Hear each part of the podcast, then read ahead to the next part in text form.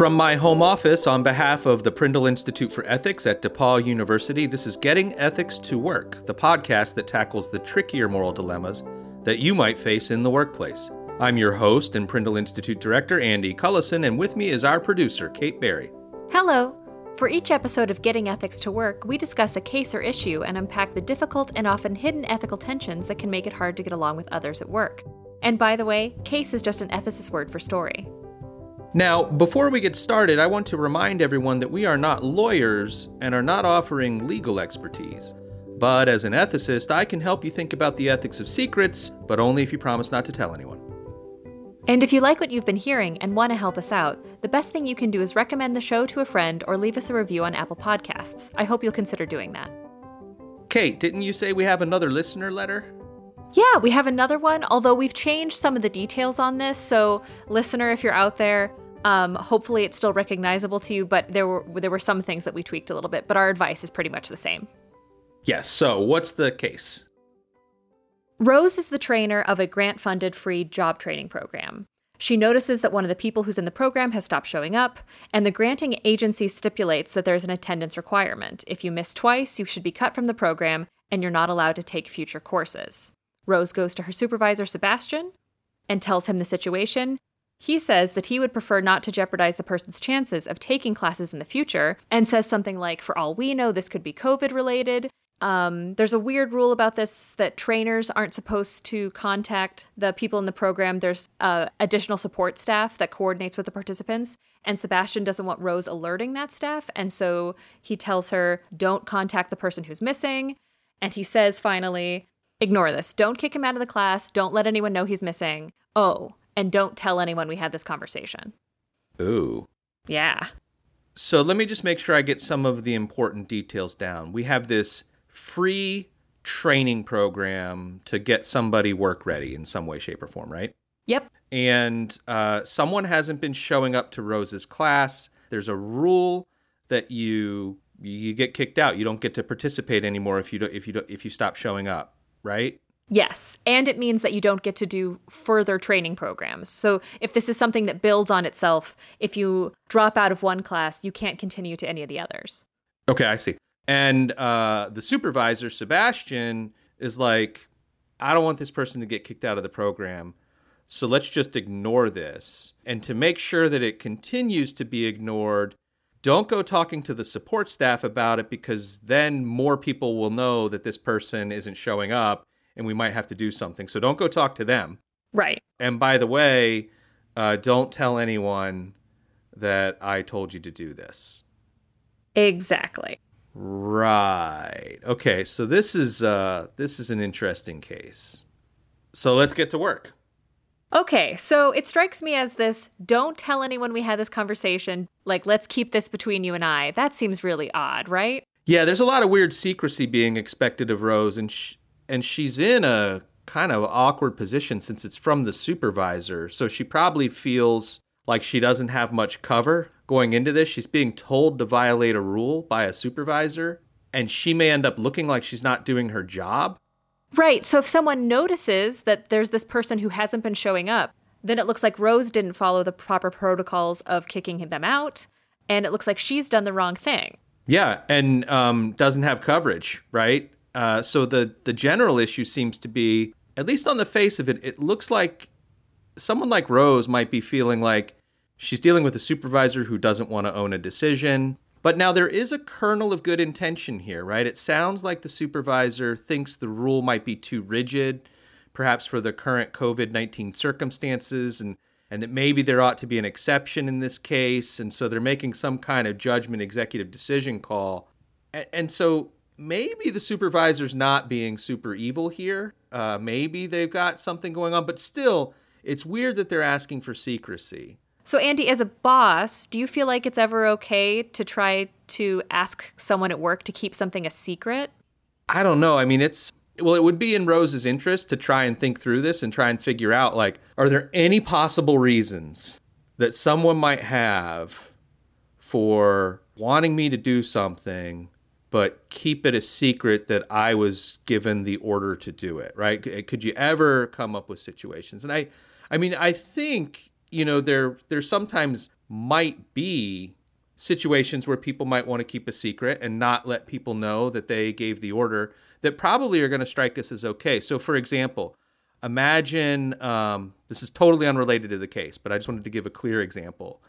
Uh, imagine that you're setting up security cameras around a warehouse, right? And you you've been given a budget for security cameras, and you go to the boss and you say, "Look." You said you wanted 20 security cameras, but we really only have enough money for 10. And the boss says, I'll tell you what, make every other camera a fake. Go get one of those cheap, like $5 knockoff cameras. Uh, but here's the thing don't tell anyone I told you to do that. Right now, you might think in that case, the reason for secrecy is the boss doesn't want it to get out that every other camera is a fake. And so there's a good reason to tell someone to do something and then say, don't tell anyone I told you to do this. Otherwise, the illusion doesn't work. Right, exactly. So, I mean, there are going to be cases where it's not weird for a supervisor to say, go do this thing, don't tell anyone I told you to do it.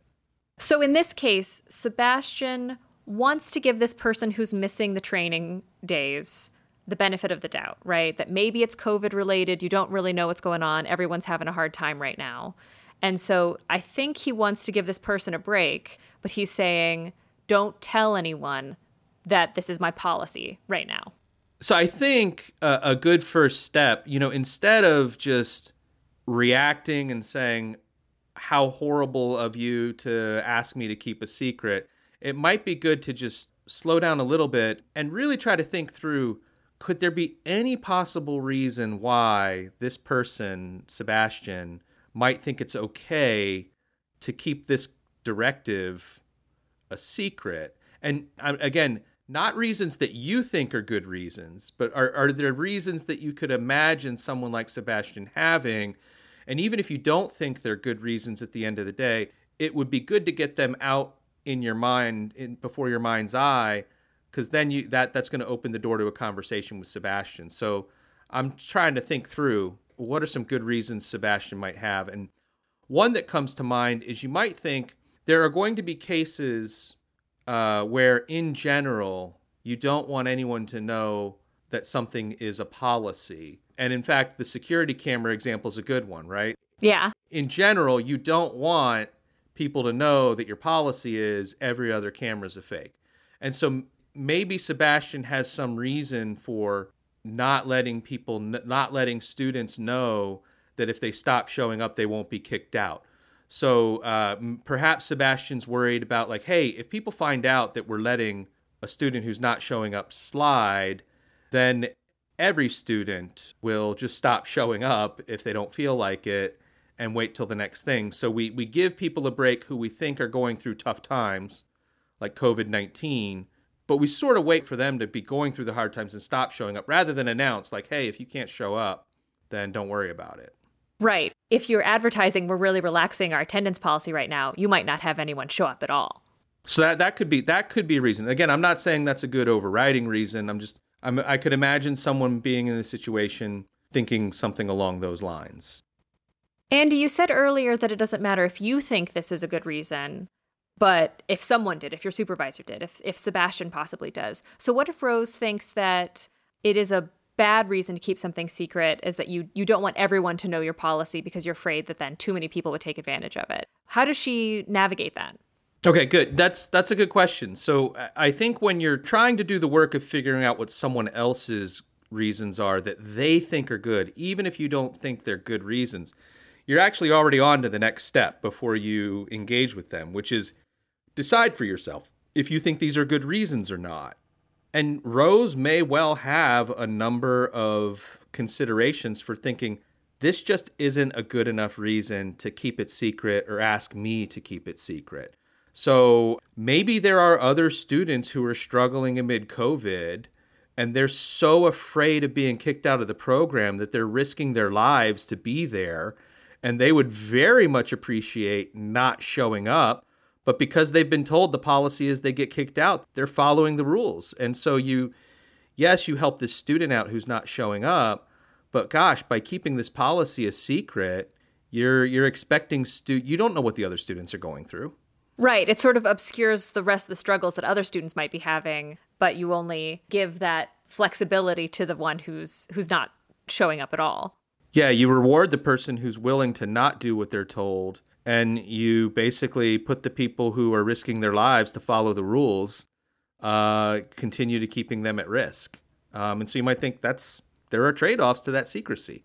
You you might also wonder like how much of a problem do we really think this would be? Like if this is a free job training program, pe- people presumably are in it because they see its independent value and they really want to advance themselves. Uh, you know, d- do we really think that lots of students would suddenly just stop showing up? I'm I don't know, like maybe have a little trust in people that they'll they'll they won't show up if they're in danger because of COVID. So okay, you've got we've got this reason. We thought about whether or not you think it's a good reason or not. I think before saying anything to Sebastian, it might be good to also just brainstorm some possible solutions that would not require Rose keeping this a secret. So, for example, you know, maybe whoever set the rule, the granting agency, would be amenable to a rule change given that this is COVID, right? You know, hey, I know this is normally the rule. Couldn't we at least suspend it temporarily while we're going through this or something like that? Granting agencies do this a lot. I mean, even in this current crisis, I know Mellon reached out to a lot of people who had grants and said, hey, we understand these are really difficult times, and uh, don't worry if this impacts you know the scope of your project in some way just give us a heads up as to how it's changed something like that you could obviously also change the organization of the class. I don't know if this is face to face. Hopefully now, probably not face to face. But if it is, certainly changing it to a Zoom meeting or something uh, virtual might make it easier for people to attend. And if you've already switched to synchronous Zoom meetings, maybe you could give an asynchronous option uh, with a completion date for uh, like all the work that they should have done by a certain time that might make it easier for people who can't join this training program in a traditional sense that they could still get a lot of the work together um, it's possible that some of those changes might make it easier for people to attend yeah and if um, if it has changed in some way or if the circumstances are really kind of difficult and you have good reason to believe that that's part of it you might consider whether or not you could, in good conscience, treat this as an excused absence and interpret the rule as allowing for that. So, uh, you know, attendance policies almost always admit of exceptions in extreme circumstances. And, and there's this thing called domain restriction that we're often unaware of in language, where even if things say things like never or always, it's pretty clear that we admit of exceptions. So I'll just give you a couple of examples my boys and I were at a, a DePauw football game, and they have a sign on the door there that says on on the bathroom that says "Keep door closed at all times." Now, if if you read that absolutely literally, uh, you would think you're never allowed to go into the bathroom. And my my oldest son was like, "Wait, so we're never allowed to go into the bathroom? I mean, we have to open the door to go into the bathroom." And I was like, "Well, what they mean is keep it closed at all times, except when you're just going in and out to go to the bathroom." you know, we're good at picking up on when there's exceptions to never and always. And you might think a student must attend absolutely every class. You might think, come on, like surely absolutely every class doesn't mean, you know, even if you're severely ill or even if a loved one has died or if we're in a catastrophic pandemic uh, and attendance is made difficult because of that. So you might look closely at that rule and see if it's one of these keep the door closed at all times kinds of things where it's reasonable to interpret that it admits of exceptions. And I think you're suggesting that that wouldn't be necessarily a change in policy, but a change in how Rose thought about the policy and thought about the absences rather than seeming unexcused, that maybe she would feel more comfortable saying they were excused. Yep. So so Rose has thought of a possible reason decided maybe I don't like that reason all so much and has some reasons for why. Uh, now has a few like, hey, maybe there's some ways that we can go about this without me having to keep the secret. Right. And so, armed with all this, now you've got some things that you can have a more comfortable conversation with Sebastian about. So, what what, what Rose could do now, I think, is go to Sebastian and say, hey, you know what? In general, when someone says, keep this meeting a secret, red flags kind of go up. So I left our conversation thinking, you know what? Why would you ask me to keep this a secret? I thought about it some more and I realized, oh, wait, you might have this like really potentially good reason for why it would be good to keep a secret. I'm curious, is, is this why you don't want me to talk about our conversation because you're worried about students taking advantage, right? Something like that. Or if if that's not the reason you can, whatever good reason it is you think they might have, you know, is that why? And I think there's sort of two paths here. One, turns out you're right, and Sebastian's like, yeah, absolutely. I'm, I'm actually very. That's what I'm worried about. I'm worried about students taking advantage. Or you're not right, and then you've opened the gateway in a non-threatening, non-challenging way sort of assuming that Sebastian is coming from a place of values, you've opened the gate to say, for him to say, no, actually, that's not it, although that's a good consideration, but I'm really more worried about this, right? Whatever. And you, have given him an invitation to state whatever those uh, good moral reasons are. Uh, then you find out what those good reasons are. And I said there's two pathways. Oh, shoot. Maybe there's three. The, the third is in your conversation, it gets really awkward, uncomfortable and you realize you're just being set up to be the fall person. Like you're you're the patsy. Sebastian really is. Yeah, there's no good reason. Sebastian just doesn't want to take the blame if things hit the fan. Yeah, I and I I think part of Rose's discomfort is the fear of the third one, right? That maybe without realizing it, or maybe intentionally, Sebastian is asking her to break the rule, bend the rule, ignore the rule, but not tell anyone that she was told to do so that's the underlying sketchiness here. And so if you find out you're in that situation, to be honest, that's a that's a topic for another show. Like, you know, what do you do when someone is setting you up to be the fall guy or the fall person? Um, so let's I'm we're gonna set that one aside, and it's an unfortunate position, and there's a lot to talk about there. There's still more, but if you find yourself on one of the two pathways where you're basically right, that was the person's apparent good reason, or you're wrong, but they give you some other good reason, then you get to engage in in some dialogue about the alternative solutions. Like, well, hey, do we really need to keep it a secret though? In general, when we keep secrets, sometimes people are going to get weird about that, even if there's a good reason. So, could we maybe try this and, and all those alternative solutions we've talked about? Or if you come up with your own alternative solutions, maybe you find a happy resolution there. And if if they give you a different good reason, well, you got to do some thinking. Do you think that's a good reason? If you think it's not a good reason, what are your reasons for thinking that? And then again, uh, go down the I'm not sure that's a weighty enough reason, but here are some alternative solutions. One of the things I really liked about this case and that kind of surprised me about the way that we broke it down is that this phrase, don't tell anyone that we had this conversation or keep it, let's keep it between us, that sounds so sketchy. And so many red flags just immediately pop up, right?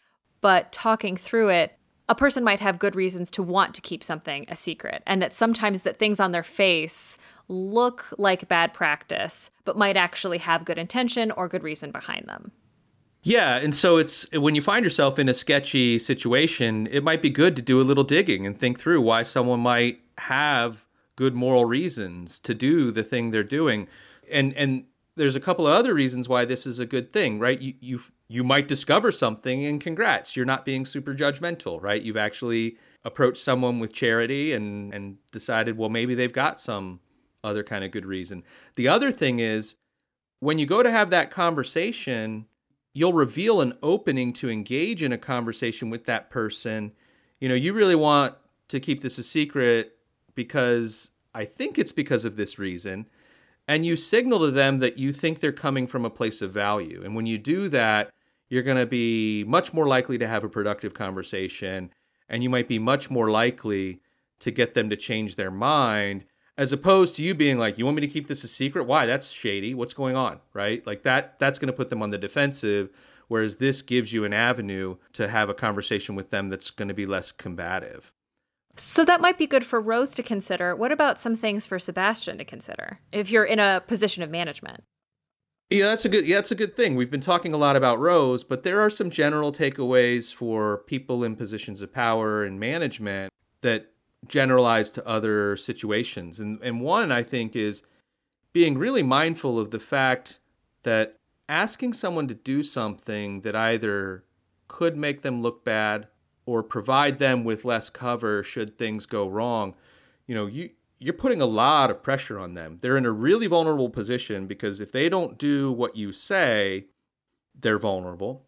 And if they do what you say, you you know, you've left them high and dry. Now now people are going to look at them and think they messed up. And there are a lot of situations where managers can ask people to do something and they don't realize how that person might think if I do it this way it's going to make me look bad. And so being mindful of when you're asking people to do things that are going to make them feel like they're going to look bad, you should just be always on guard for those kinds of situations. Just in general, being mindful of when you ask people to keep things secret at all. You know, that, that seems like it should be a last resort kind of thing, or, or, or only if you have really, really good reasons. You know, secrecy breeds mistrust. Uh, if people find out that there's secret policies in place or secret things going on, you know, their mind is just going to run wild with like, what other kinds of things uh, might be secret here? And, you know, you might breed mistrust with the person you're asking, right? They're like, well, you're asking me to keep a secret? Like, well, what's up with this? And, you, you know, that you might, you might do damage to that relationship. You're making someone a co conspirator without actually letting them in on the conspiracy, right? They don't know why they're keeping a secret, but you're holding to them to that secret. Yeah, and if you do this a lot, you just come across as someone who's really, really political and conniving and manipulative, and you just, I don't think you want to go down that road.